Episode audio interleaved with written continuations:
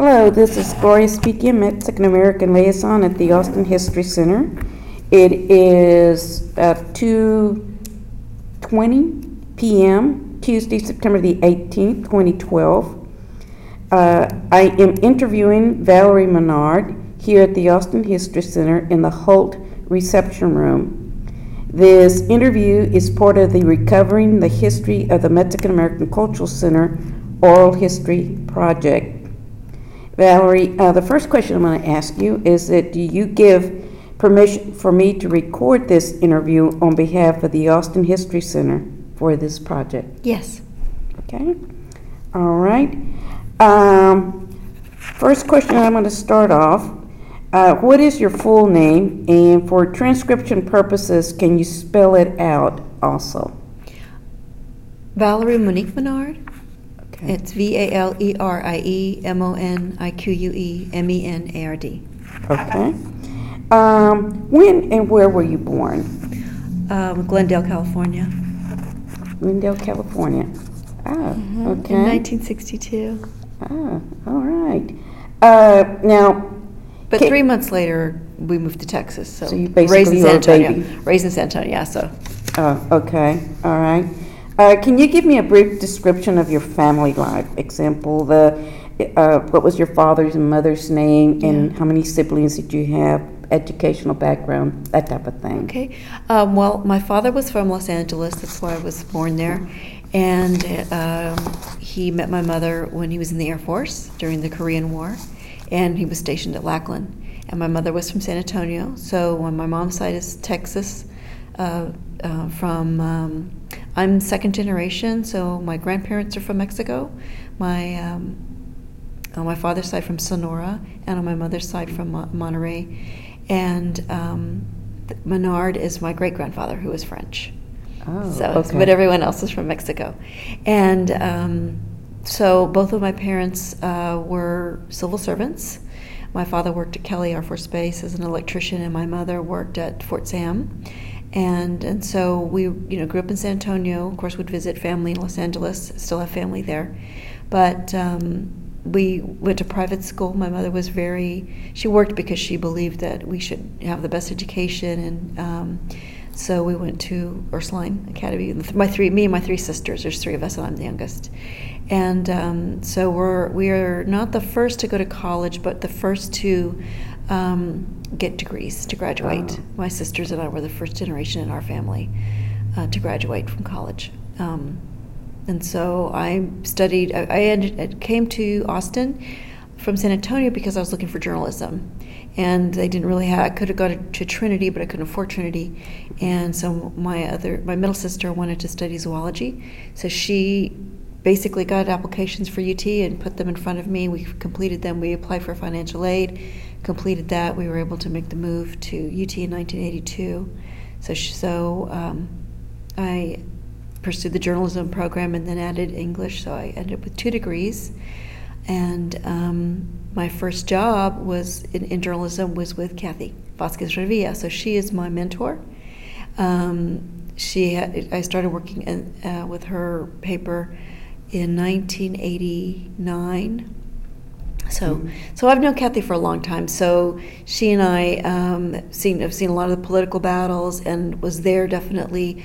I think the, the, the key event that happened was when Gus Garcia was elected to city council, and he placed Kathy on the planning mm-hmm. commission. Mm-hmm. That was key because she identified monies that were set aside for cultural arts for the Laguna Gloria ostensibly, mm-hmm. and once she had pursued those monies, the rest of the city said, "Well, wait a minute." You can't have those monies, but we can work something else out. So that really got the dust. She really dusted off the MAC project and got it going yeah, again. Yeah. Um, um, at the um, when you moved here to Austin, what part of the city did you live at? I was near campus. I oh, was okay, off sorry. of um, my sister and I. We had to, you know, walking distance. We had a little apartment um, off of Noesis. Okay. Uh, now, I know that you have authored uh, numerous books, and as you stated, you have several degrees. Uh, can you give me a short career background to yourself? Sure. Um, well, as I mentioned, my first job was, was in journalism. I, I worked after graduation. I worked, um, one of the things I did to get through college was work study. That's real important. I think students don't always get reminded of work study, but that did help us instead of getting in, in a lot of debt with student loans. Uh, so I was working in libraries. So um, I did that initially, and then and my sister actually went on to get an M L S, and she's a librarian, but oh. um, I was stuck where I did not want to have to go back to school to get an M L S to get a better paying job. So I realized I had a journalism degree that I hadn't actually used. And so when I was in school, um, one of the courses I had, feature writing, because I pursued magazine journalism instead of newspaper, and one of the courses you would get an uh, immediate A if you could get an article published, because it is important, oh. even as a freelance writer today, which is what I do, um, that's so important to be published. And so the first article I wrote that was published was for Arriba, Arriba uh, here in Austin. I worked with Romeo, and it was on ballet folklorico, and I realized that the stories I preferred writing in class, the feature stories that I would write, were based on my culture and my community. So once I was thinking about getting back into journalism, that's where I looked. And Romeo wasn't hiring, but I had seen La Prensa, and I just made a cold call to Kathy, and she was in this incubator off of Woodward. And I remember, I clearly remember the day I went to meet with her, and I was out of work. I'd, I'd just gotten married and quit working Um, at the university, so I wasn't employed, and so she she basically hired me one day, or she she allowed me to help her with paste up. I mean, we were pasting up my hand. It was a long time ago, and um, that same day that I went for the first day to work with Kathy uh, to help her, um, I got a call that I was hired back to the university at the international office, and that my grandmother in Los Angeles had died. So that was a very, I remember that, yeah, so I had to, you know, go to L A and, and for the funeral, and then um, come back and kind of start. But I kept working with Kathy uh, on the side, and eventually she hired me, and she was partnered with Senator Bar- Barrientos, and he hired me. So they were kind of sharing the load. I worked with him for a while, half-time, and her for half-time, and then eventually moved over to work with her full-time. So that was a wonderful experience, because you do everything with the community paper. I was a photographer, I sold ads, I distributed paper, I was the editor, did everything. And then five years into that, Hispanic Magazine moved to Austin.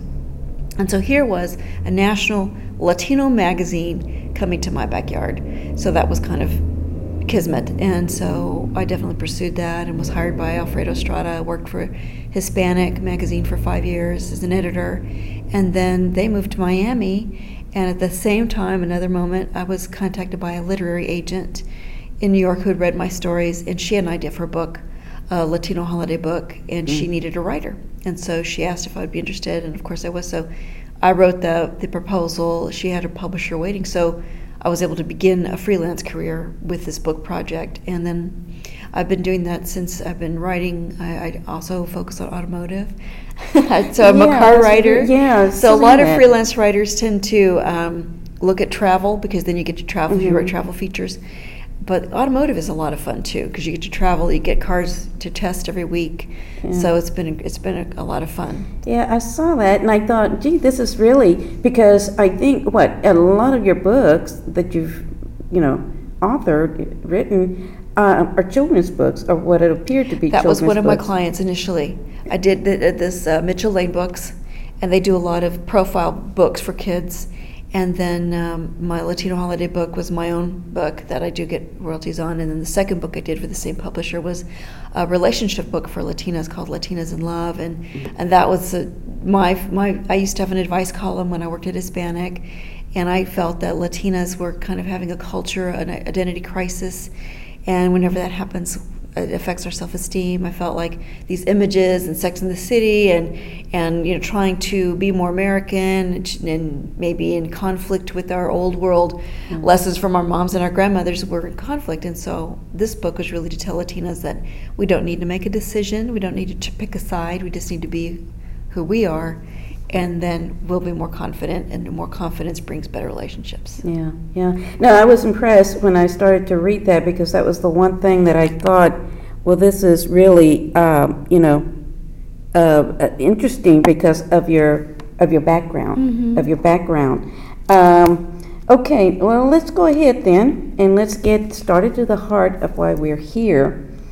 And uh, the first question that I have is, when did you actually become involved in the creation of what was then, I guess, CIMACA, but then became the MAC? And so when did you I've really... I've been trying to remember. It is hazy, but right around, that's why I have this here, in ninety-two when that first bond election failed, I was still working with Kathy, so I remember when that happened.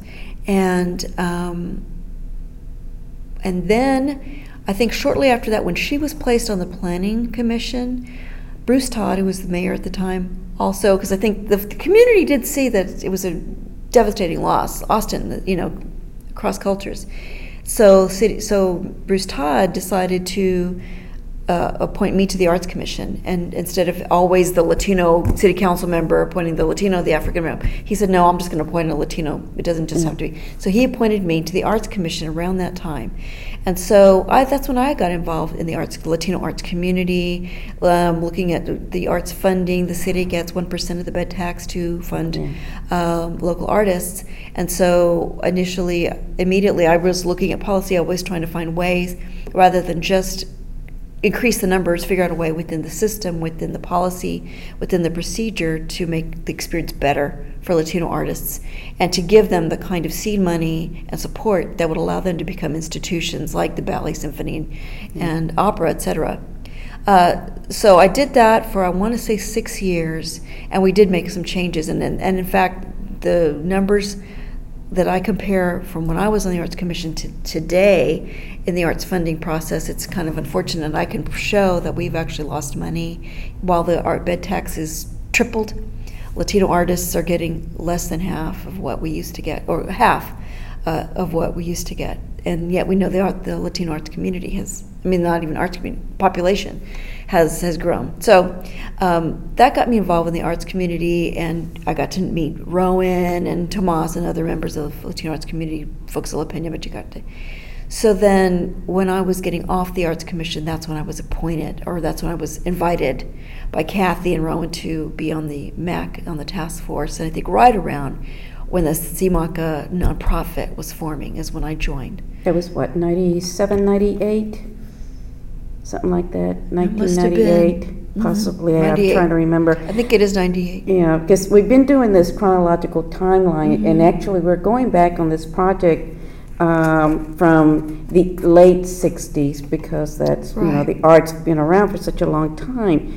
But that is the one thing, is that I want to make sure that people understand when they go back and they listen to these interviews um, exactly the process. Um, and I think we seem to, uh, or individuals sometimes will overlook that CIMACA was the actual starting point when they started to, right. you know, work towards getting it built. Right. Um, even though it was before then, when the idea of a cultural center. Right. But uh, actually, we were in the were, trenches. Yes. We right. were. It was a reality. The bond had passed, and then they they needed a, a nonprofit. Initially, it was we were going to handle operation and maintenance, but, but initially we came on board to be the liaison between the city and the community.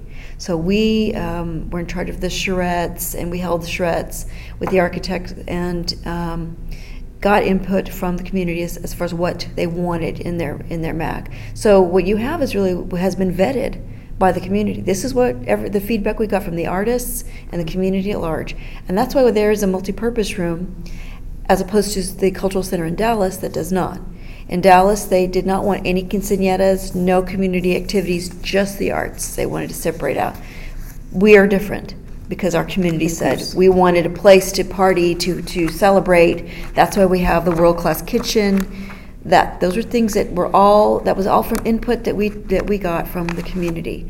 And but I think the most significant thing that we did is is is create the synergy that brought Teodoro Gonzalez de Leon to Austin, because um, when we were doing the plan, when we were doing our, our, our work as a liaison, we took a trip, and I don't know if Rowan and Kathy talked about that, to San Diego, to no, California? Not really. Oh, really? No, I don't well, think that they got into the okay. in-depth of that one. Well, that's the seed of, of what happened. Um, we had, and again, I was still working for Hispanic Magazine, so I was in touch with other Latino groups across the country that would send me press releases, that would contact me about events and cultural events. So so I had that connection, uh, my, my fingertips on that pulse nationwide. And I'd gotten a press release from the Plaza La Raza, no, yeah, I know what you're talking. In San Diego, was it? It's San Jose. San Jose, right? Okay. And is that the is that the one in California? L A's Plaza La Raza. I forget which one, what it is in San Jose, but they were opening, and so I saw that. I took that to the CIMACA board, and I said we should do a reconnaissance tour, a tour of cultural centers in California because they're so vibrant. They've been doing this a lot longer than we have. Mm-hmm. And get some advice and tips and, and ideas for how we need to put ours together. So we did arrange a trip that started in San Jose at their opening, their grand opening. They had a mariachi festival. And again, uh, we met Laura Esparza was there, and she was working with them. I think it's the Plaza La Cultura.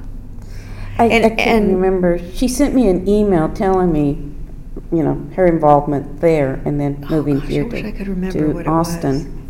Oh. But no, because it's not Plaza Raza, I think it's Plaza...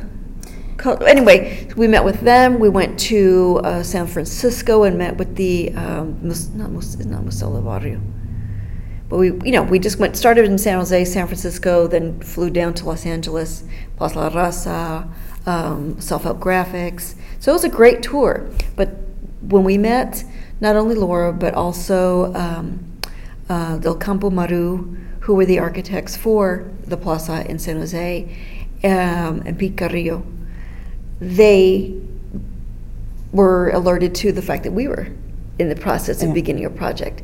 And we knew as a board that we wanted the best. We knew that this had to be a beacon, and that began with the design. We, we just were not going, we were just gonna try to get the very best that we could get. Um, and so that's, got them involved. They, you know, applied to the city and be, and, and submitted a their proposal. Uh, the normal, usual architects in Austin submitted theirs, and they did appoint Rowan to the architectural uh, um, selection committee. So we only had one member of CIMACA on the, the selection committee, but the, their proposal was so amazing. They really were serious, and and to Rowan commented that the others either there was.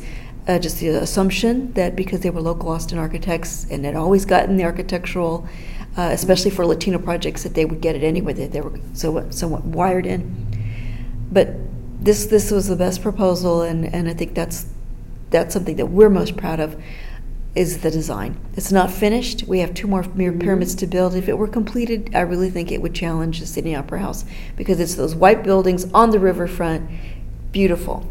Um, So we still need to raise more money for that. Um, but then we also were uh, important, uh, integral in the designation, the perpetu- for in perpetuity of that site for the M A C because it was such valuable property. That is something that Gus Garcia did, but at our prodding and pushing and and uh, support for him to get that done. So those are two significant things that got that got that the M A C to where it is today. Now, let me ask you about, first of all, uh, now you've really got my brain going here. Um, first of all, who were some of the individuals with, that were on uh, uh, in CIMACA at the time that y'all were looking into all of this and so forth? Uh, besides Rowan and Kathy, who were some of the other members uh, that were that you can remember? I think we had put Melvin Wren. Melvin Wren, we had placed him on the board. Uh, Jesus Angel Gomez, uh, he worked for the city, Angel Gomez. And then, of course, Tomas was the uh, staffer at the time. He was a board member, but then because he wanted to be a staffer and be paid, um, he had to be ta- um, he had to get off the board. But um, those are some of the people that I think were, were inst- integral. Gloria Andrus. Gloria Andrus, um, also she's a banker for Frost Bank.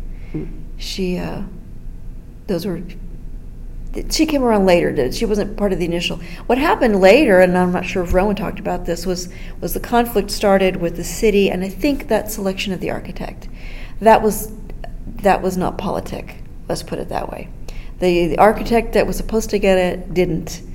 Um, and we were taken, we were actually asked by a council member to change our support. So uh, it was a very political uh, move, but we, as I said, we wanted the best. So um, that's when conflict started, and the city started to resist and started to demand more and more from CIMACA at our, and, and basically depleted our funds, um, from paying a staffer when there was no building to paying for this um, analysis. So we had only received, we had only raised like one hundred fifty thousand dollars. So by the time um, the contract was ended, I think we had less than twenty thousand dollars left of that. Mm-hmm. So, so yeah, the city definitely started to to push back. And so every time we were brought in to say, you know, you are given a challenge, we were told that the, the contract would be broken if we did not comply. And then that escalated to the point where the city was choosing our board members. The city was approving board members. How does that happen with a nonprofit? That's not supposed to happen. We're supposed to be autonomous, but it got to that point where Councilmember Alvarez, and um, it, it was uh, that was, it, and I do believe it, it's based on that architectural choice.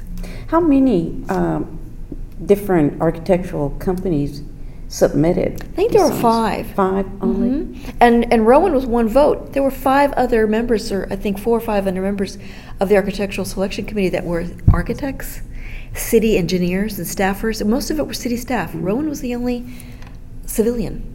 And so it wasn't, yeah. our, it was, it stood for, it stood on its own. The proposal stood on its own, and it wasn't a close vote. The vote wasn't close. It wasn't a five four thing. So...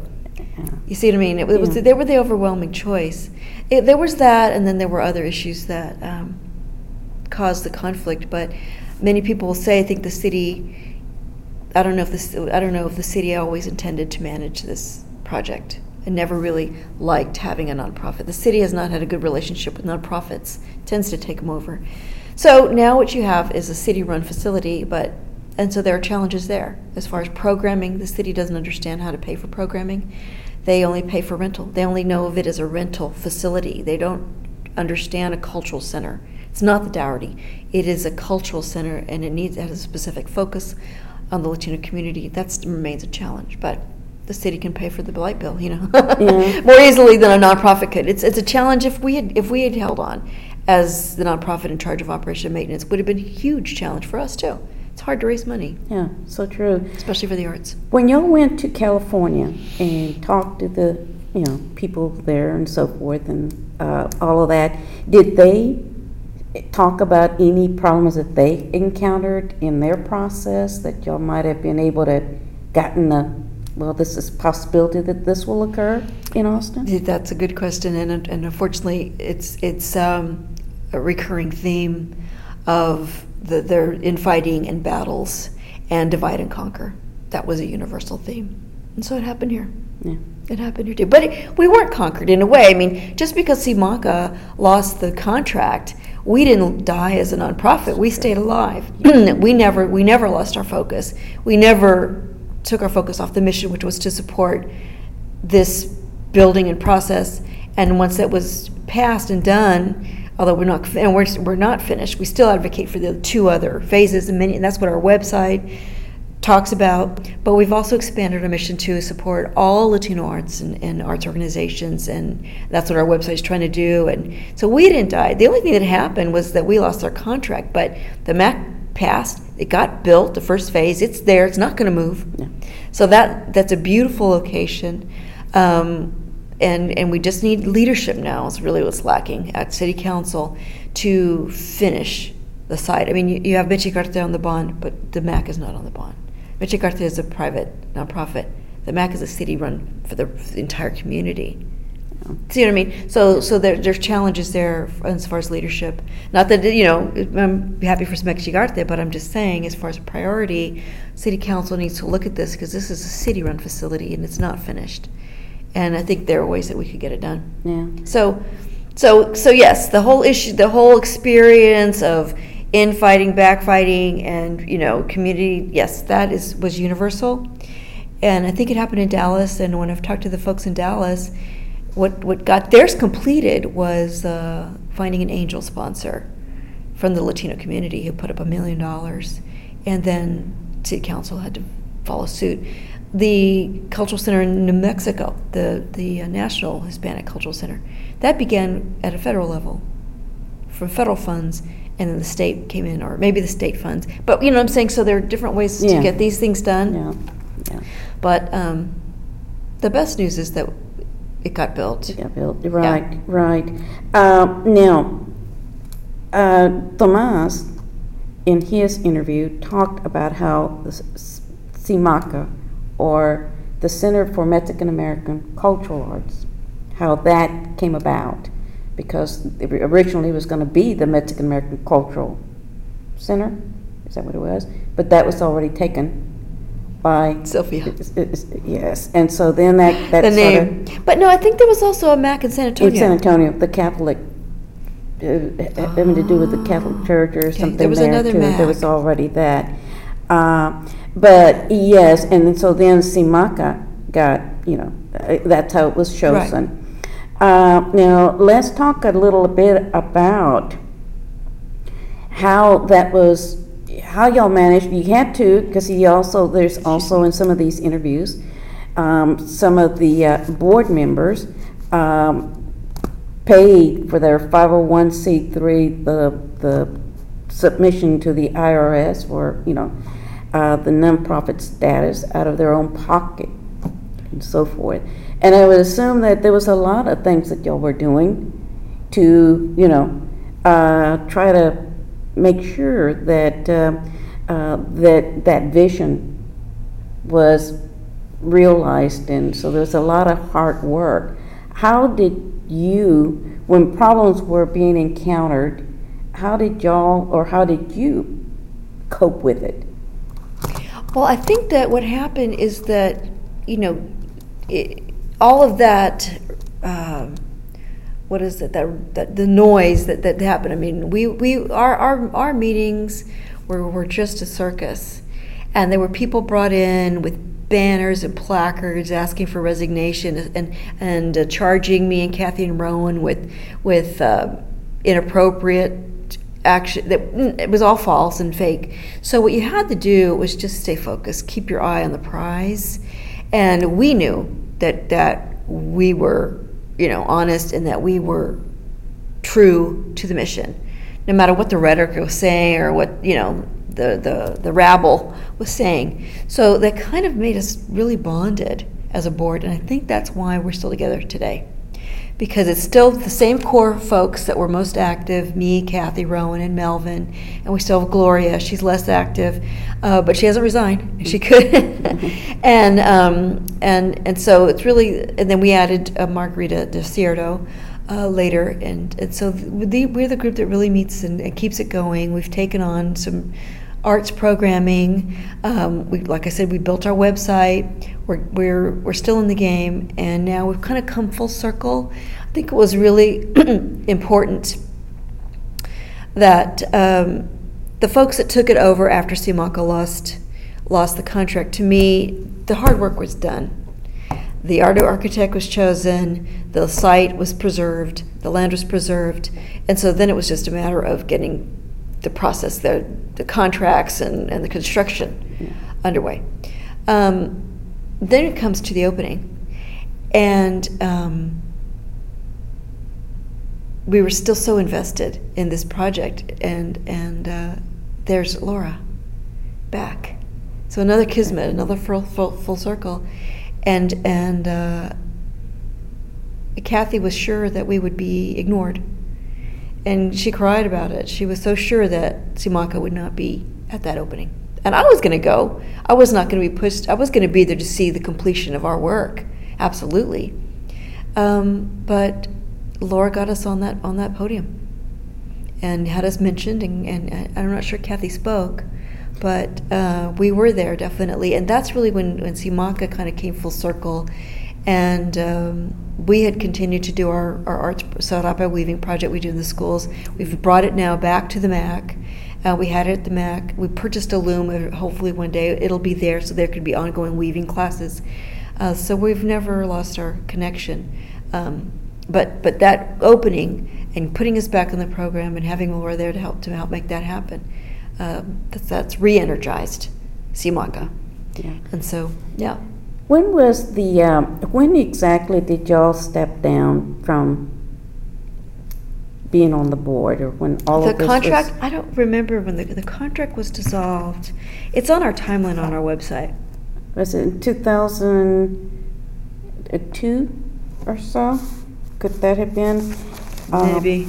Because um, in here, it's here where we had renegotiated. We were going to have our contract for one hundred years or something, and then they, they they cut it down to fifty years, and they kept, you know, little, just, you know, tearing it apart, basically, the city, every time with the threat that if you don't agree to these terms, we'll, we'll end the contract, contract, which they ultimately did. So, which is one of the things, is, too, in regards to the lease, um, because there were several leases, if I recall correctly, in this. But yes, then there was that fifty-year lease, I believe. And then also there was that, was the resolution, and then it became an ordinance, I believe, in order to be sure that that land, that area, right, be, was part of the M A C and stayed right. as part of the That's M A C. That's the, the perpetuity, yes. So can you discuss, at that time period too, because, well, I believe in the eighties there was discussion about, the late eighties maybe, discussion about um, uh, Fiesta Gardens being where they wanted, you know, right. uh, the M A C to be. And that didn't happen, and of course, then the land uh, being, you know, a, a good property where it should be built is what they were, you know, really trying to, to go with. Right. Um, can you discuss any of what was going now, on? What I know time? of that is, well, again, because I was working with Kathy, and I believe she was on the task force at the time with Emma Barrientos. I think what happened was when Kathy got on the Planning Commission, and um, she, or maybe, maybe I think it was the fuss, the, the reaction that we had to losing the bond. I don't know if it was in ninety-two, um, when Laguna Gloria had to deal with her. Um, that's when um, I think there were more discussions about where to put it, and because she and Emma Barrientos were on the task force together, they were they held firm. I think also um, Carlos Pineda. They were really the three key in this kind of the second phase of the M A C, of, of you know, the task force that held firm to that site because they felt that they wanted it to be accessible to everybody. And many times cultural centers are tucked away in the community, so was the one in San Jose, many of them are, but you don't get that traffic, you don't get that access from, you know, tourists yeah. and other folks. And they wanted it to be on, on right there by the on, the on the west side of the freeway. So that's what I remember about that discussion.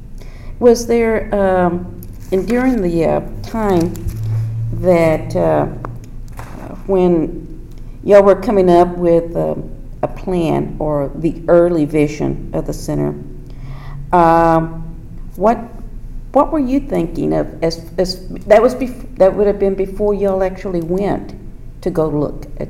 You know, what, we uh, had what the was first mock-up. Who was the first architect that did a little? He did a mock-up of it. Do you, do you have his name? Uh, well, the first one, I don't, I've not seen. A and it was nice, but again, we, we were thinking big.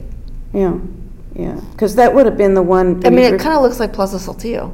Kind of yeah. is Spanish colonial. Right, right. With the you know tile roof and and you know, um, but we were thinking big. Yeah. They wanted something that, uh, you know, because Austin is just not known for its architect architecture. It really isn't. The city, I don't think the skyline is not really pretty. Um, now the capital is being blocked by all these ugly skyscrapers. I mean, some of them look like Miami. So, I mean, you know what I mean? Mm-hmm. Unlike maybe San Antonio, other cities that have a distinct skyline. Um, so we were thinking big. We were, we were thinking of um, the architect, he, he had just, the Mexican architect that had just done the, the library in San Antonio And he was very renowned. We were hoping to get him. And folks laughed at us and said, he'll never, he'll never consider such a little project like this. He ended up doing Dallas. yeah. yeah. He did do the Dallas Cultural Center, and we got the El Oro. And they were like the two leading Mexican uh, architects at the mm-hmm. time. I uh, forget his name. I'm sure Kathy or Rowan might have talked about him. But anyway, he, yeah, he did the year. Yeah, there was um, a gathering of individuals back in uh, April of nineteen ninety-eight, uh, a charreada. Uh, were you, because y'all were still part of CIMACA at that time, mm-hmm. uh, did, were you, this is where they were talking about um, some of that was the, the beginning um, of CIMACA. Uh, some of the things that they wanted to make sure Uh, that they considered in the building, uh, and then also they wanted to make sure uh, as to what if organizations that were going to be part of this, you know, of the M A C at the time, uh, what they visioned it to be. Like, for instance, um, and of course, uh, Mexic-Arte, but like Teatro Humedad, uh, Rodney Garza, Uh, wanting, of course, the sound and light booths, the control room area, uh, dark room, and that type of thing, and the Aslan dance, you know, what they wanted. Right. Uh, was there, uh, were you present at that particular? I don't know if I was at that particular meeting? one, but what I remember. How are you? Oh, I'm just fine. I'm conducting an oral history interview. Oh, I thought she was. That's okay. Okay, no problem. Um, what I remember was that, I mean, I, like I said, we vetted this. We we went to the community multiple times. We had several charrettes. We, you know, got input from the, exactly like that kind of mm. technical stuff. Uh, we relied on the arts community to tell us what would work for theater, what would work for performance, and then, um, but we also agreed on, and something we did find out when we were in California was that no one organization would ever have ownership.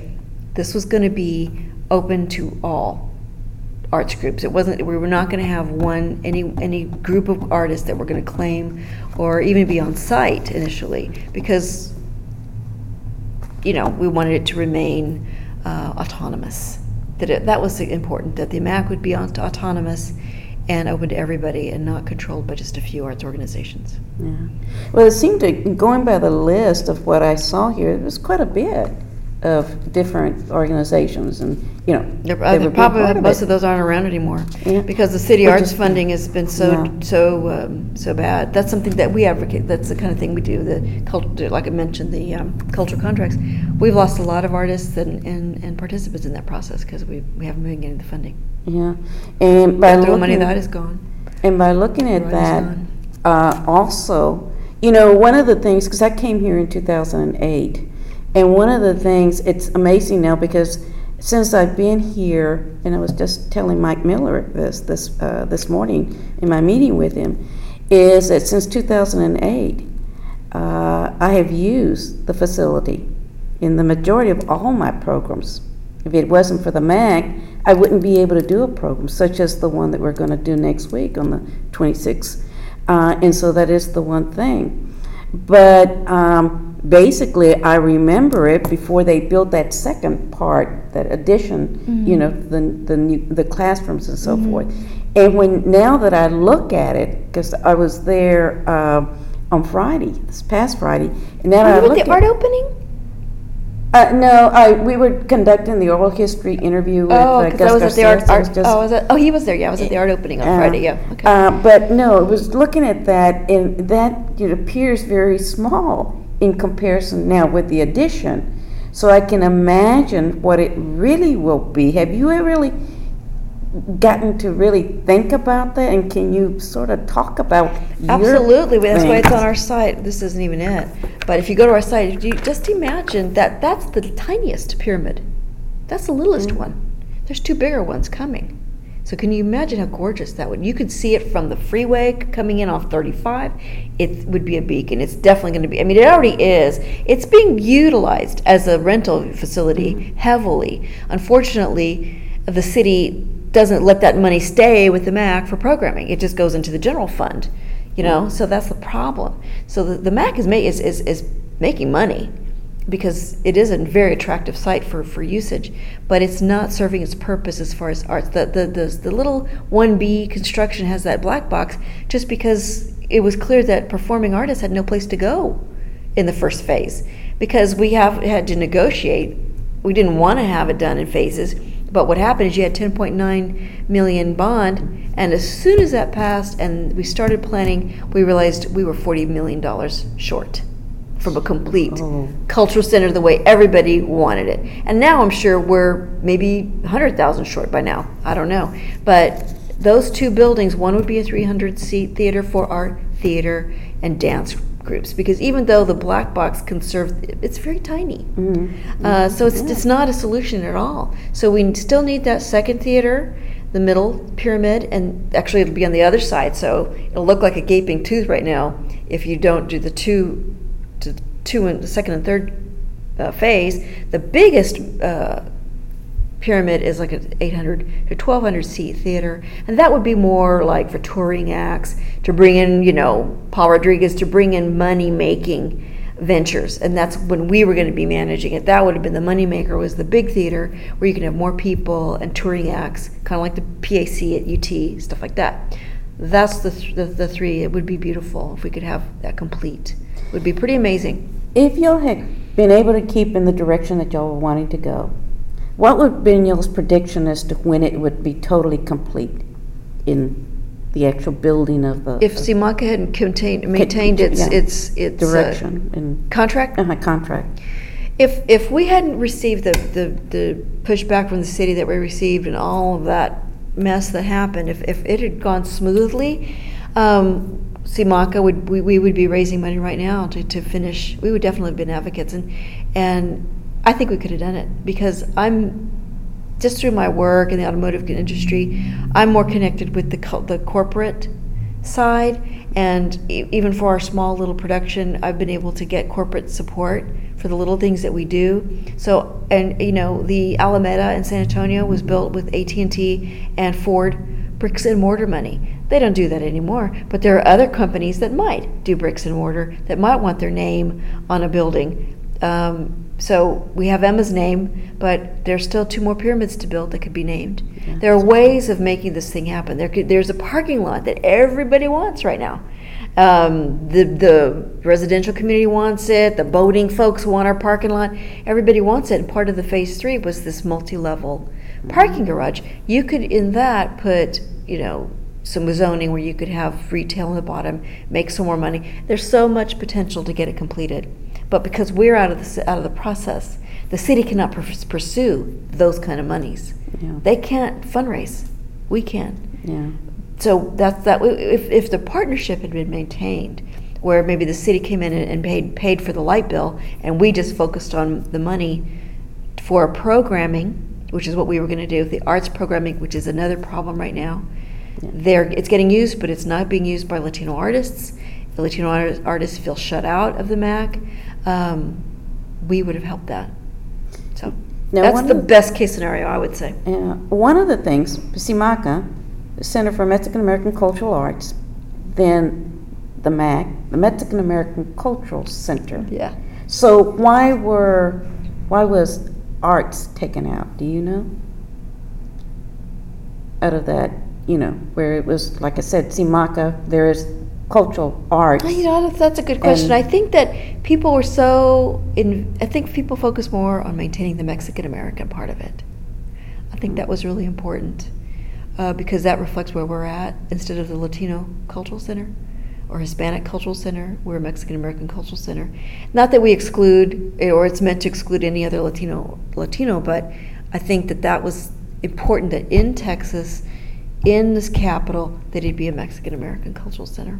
I think that's really where we focused. But you're right, the arts, I don't, there was, it was never part of it, so it wasn't that it was taken out. It was, we just couldn't have the M A C initially, so we came up with a different name. Because the ones that we really were using it at the beginning, back in nineteen ninety-eight, ninety-seven, when ninety-eight, it was the, the and so city, part, what is it, uh, the, um, well, Well, it was, yeah, the when it was yard, the facility, the, truck, the, the, the yard. The maintenance facility. Right, it was a maintenance right. facility. Uh, when it was being used, it was being used for pastorale, Pastorella. Pastorellas.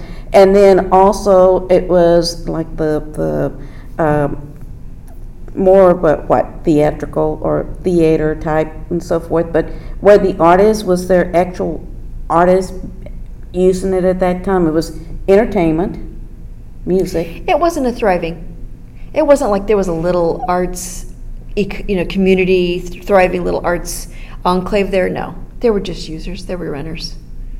Renters and, um, um, yeah, they were really just renters. I think there was a books for convicts it was, that was renting it.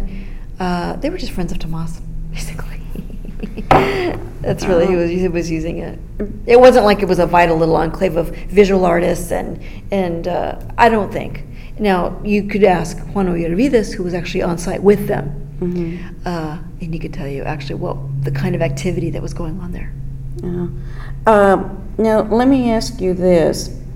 Um, when...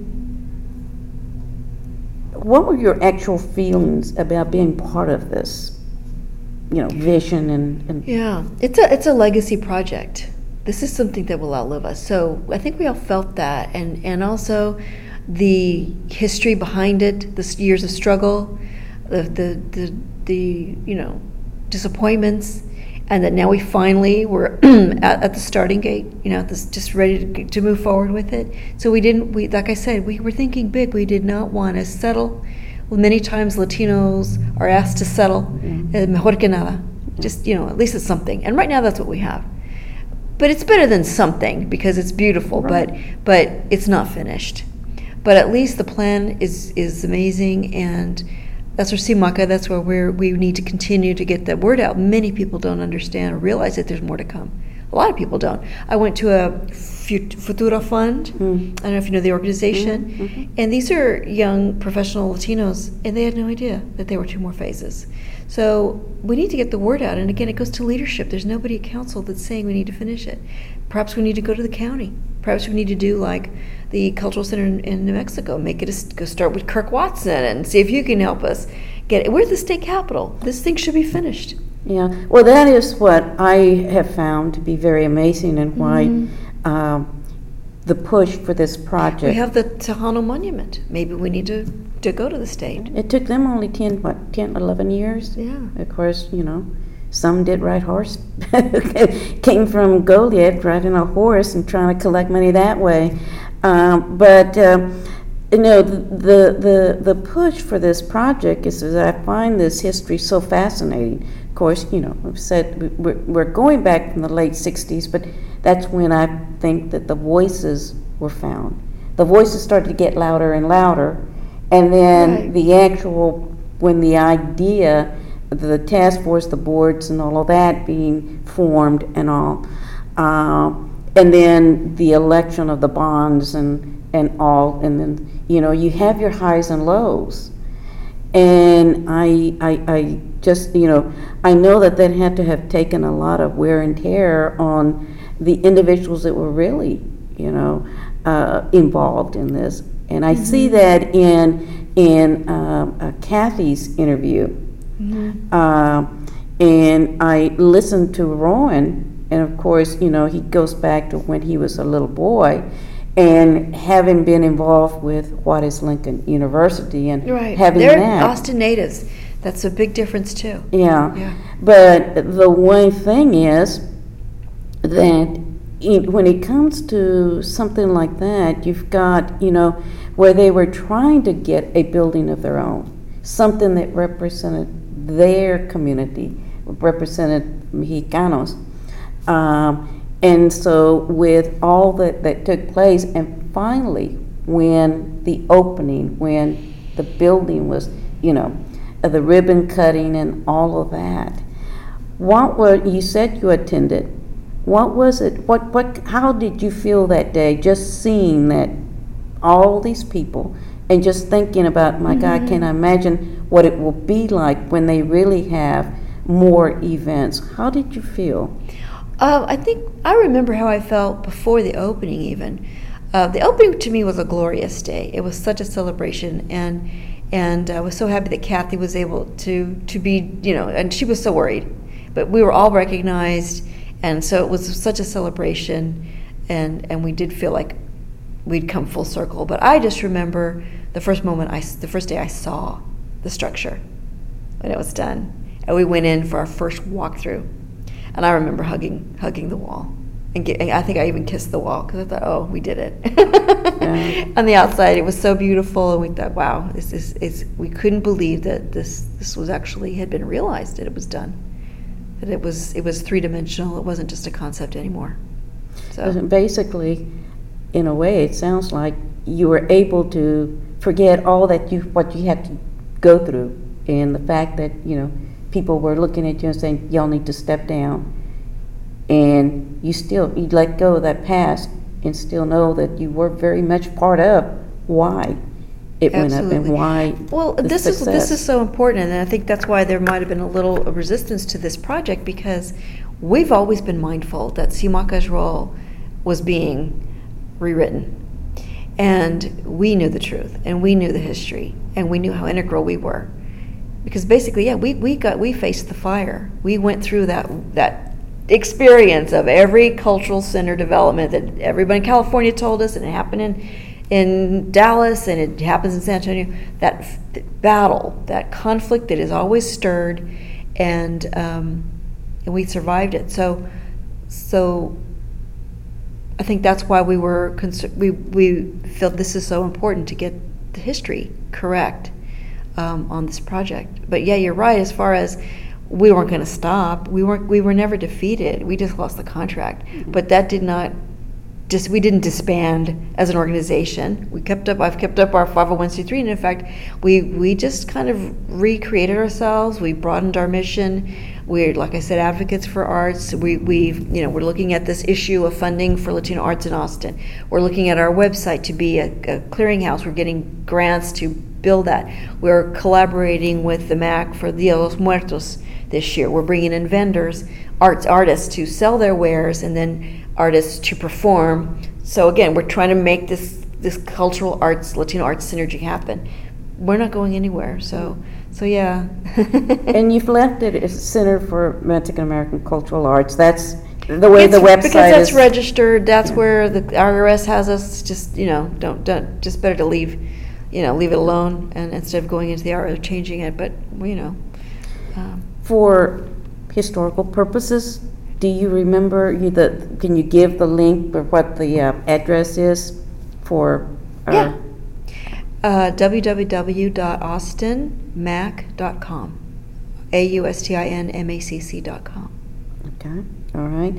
Um, now, what person or persons most influenced your idea about the M A C, about it? Is there? Definitely Kathy. Um,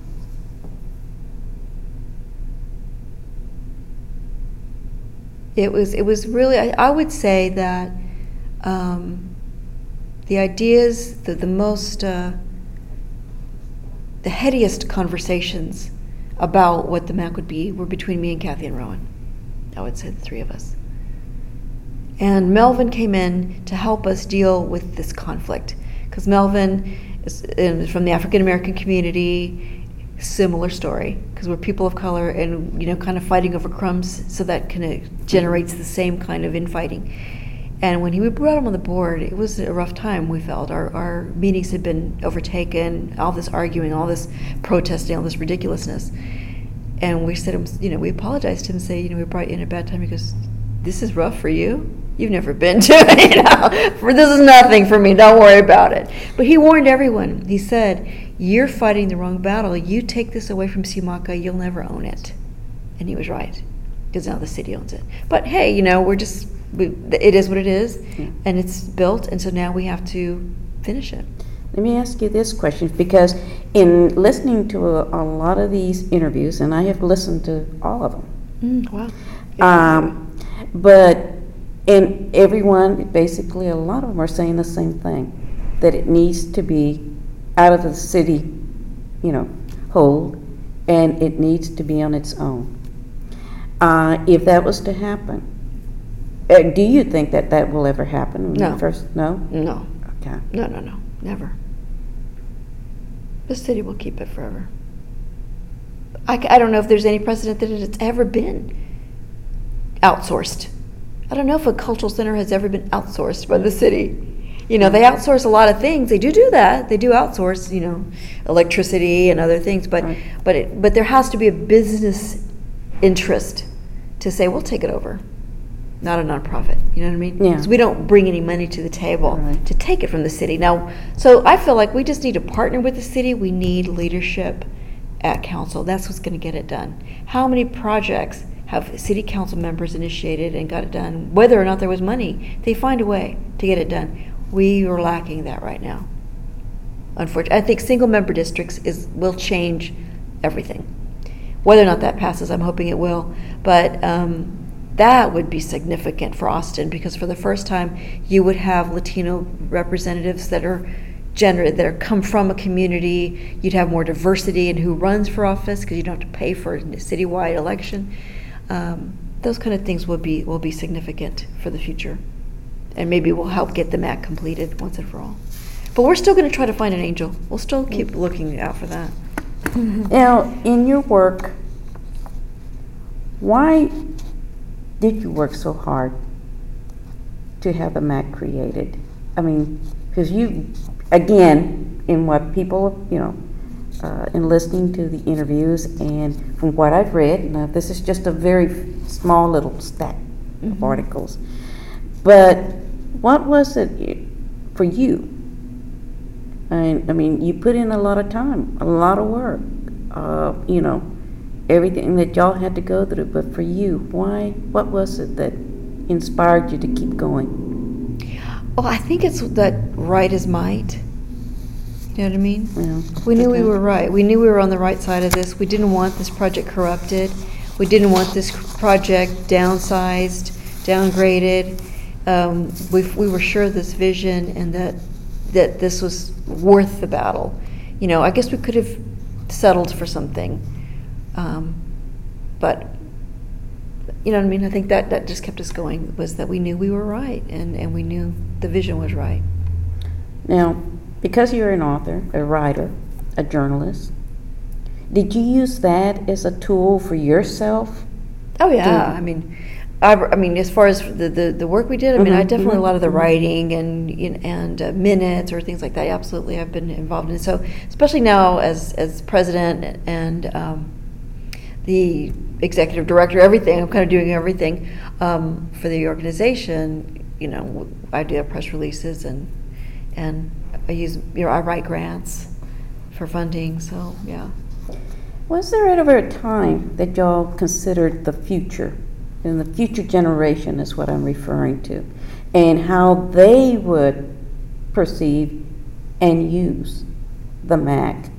Uh, and um, also, what do you think now, the direction that it is now, what do you think the future is actually for you know, future generations in the use of the of the facility? I think that the city, st- I know the M A C staffers are well aware of the um, challenges, and they're trying to be able to focus and have and, and, and rent the facility to users that are culturally relevant to the to the mission of the M A C, of the building.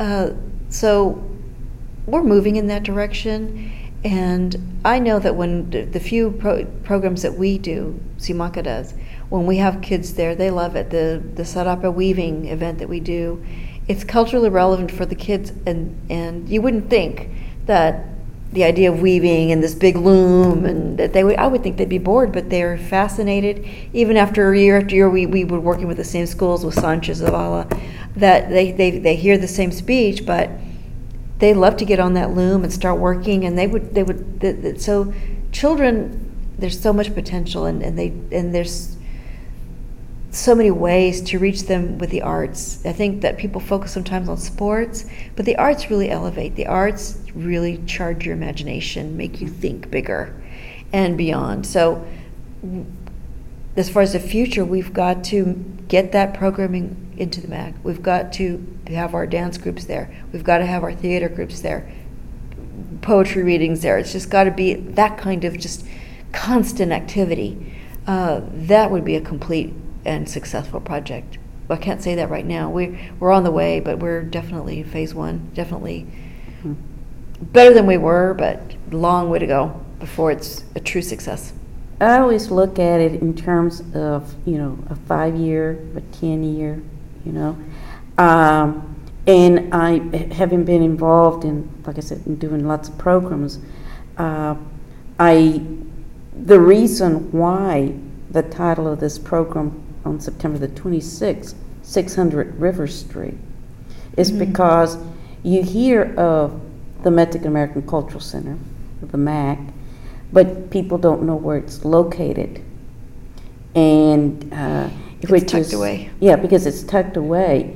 Now here at the History Center, if somebody comes in and looking for information about their home or whatever, we have it filed under the address.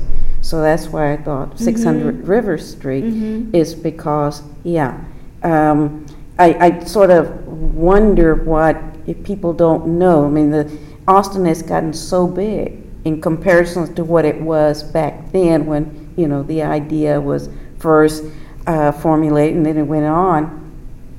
But I sort of wonder what that future will be in another ten years or fifteen years. Um, because, you know, I live in South Austin, and I wonder, will there ever be something like the M A C or the Carver built in South Austin? Because we're sort of, you know, we're sort of, people are wanting to stay within the vicinity mm. instead of coming downtown or, you know, uh, and so. Well, the hope will be that it'll be worth it to come downtown. Yeah, that's and, and that's what we're. I think that once it's completed, that's why we're we're not done. We're we're energized by um, the challenge. So I think what's what happens in Austin, because we're both outsiders, and you, and you uh, have I'm sure have experienced this, that there's an, an you know local versus outsider mentality here, and so with the M A C, there's also a very strong focus on East Austin, which is getting horribly gentrified now. But that was the traditional Latino community. But there are Latinos all over town. Yeah. And that and, and I see a whole group. Of, I live in um, by Highland Mall. So that's the audience that is not being reached. Right. These are folks like you all over town that don't have a reason or you know to go to the M A C because there's no program and nothing's bringing you there. It's, that, that, that hasn't happened yet. That vitality, has it hasn't reached that yet.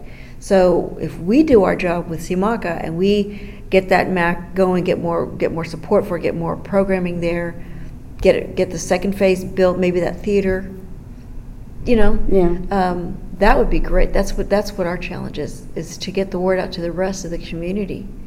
And so for a long time, CIMACA was kind of underground. We went underground um, because there was so much rhetoric about out there about us.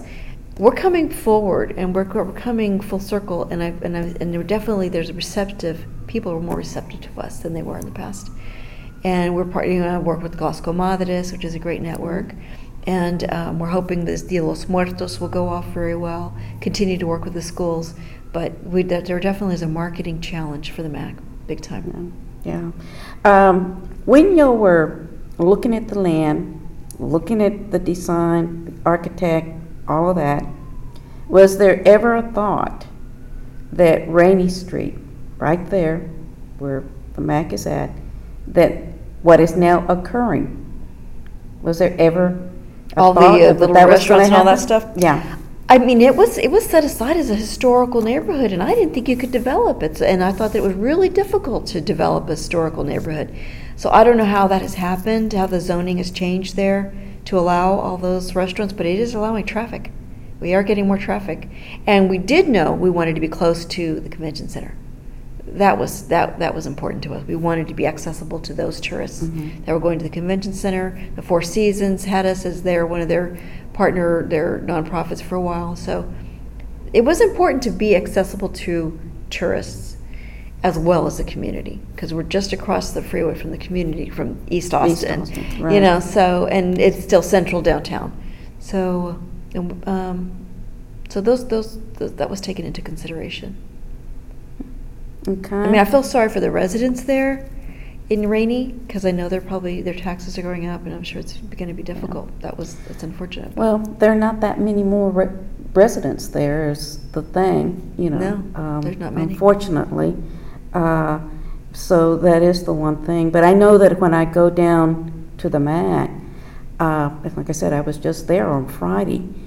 Uh, by two o'clock, you're not going to be able to go down Rainey Street because you got the beer trucks making their deliveries.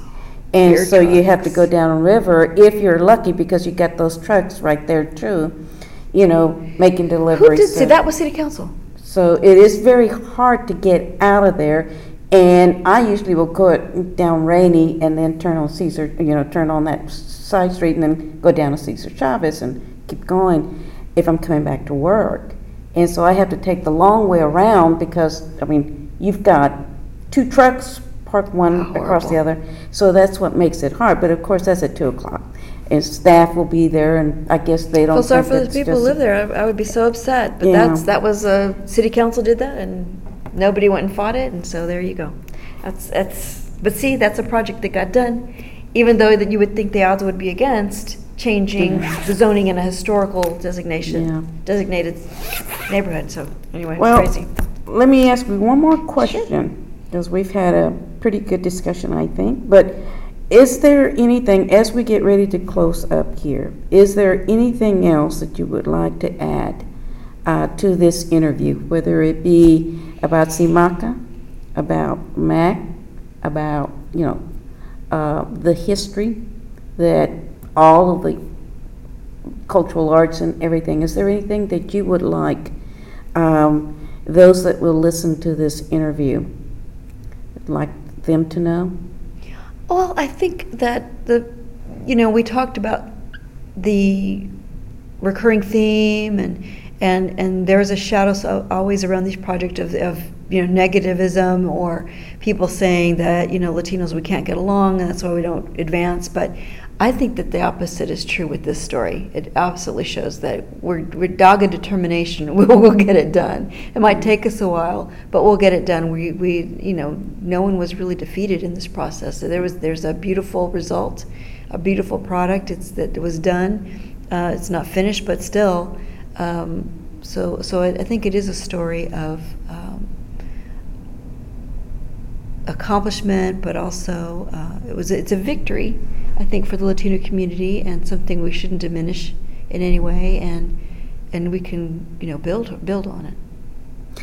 I see it to me for that for the building as generating pride mm-hmm. uh, for the community, uh, which is another thing too for you know with this project is that I hope that as people listen to all of these interviews.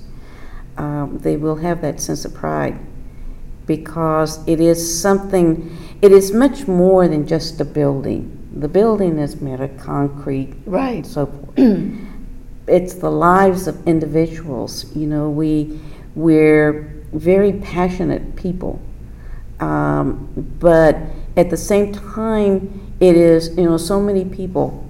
Uh, this particular project, right. our goal was to interview forty individuals. It's the embodiment of this history. That's what the building is. The building is, is you know, like the president is saying, takes a community, and absolutely mm-hmm. that's what happened. This is a reflection of the community, and, and people who have passed away, that their efforts, and all of that built, all their efforts con- continued the momentum. It may not have been as fast as people liked, but it did continue the momentum, and, and we never stopped. So.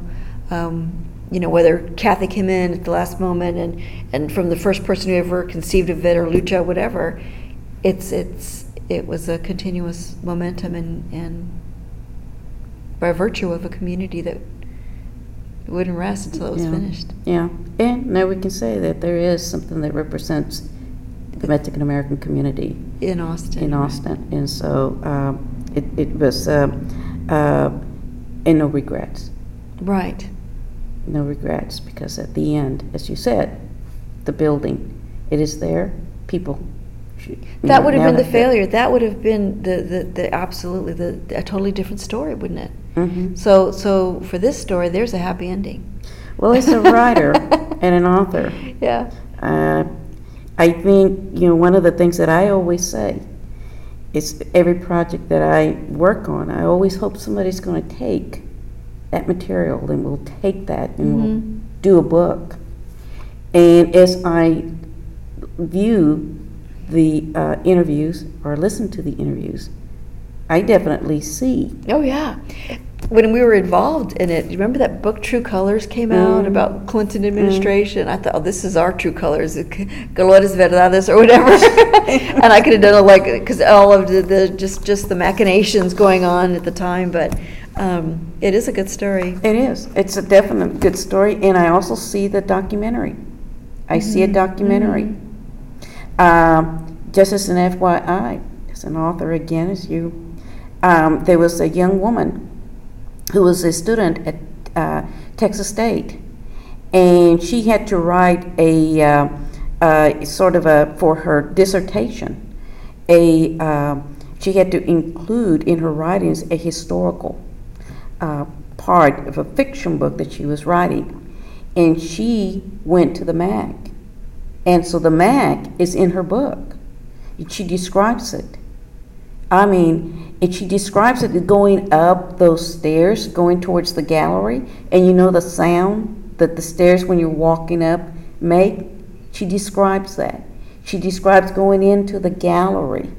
I mean, I have, it really, uh, it amazed me because somebody here, you know, has written, included the M A C in her book. In her book.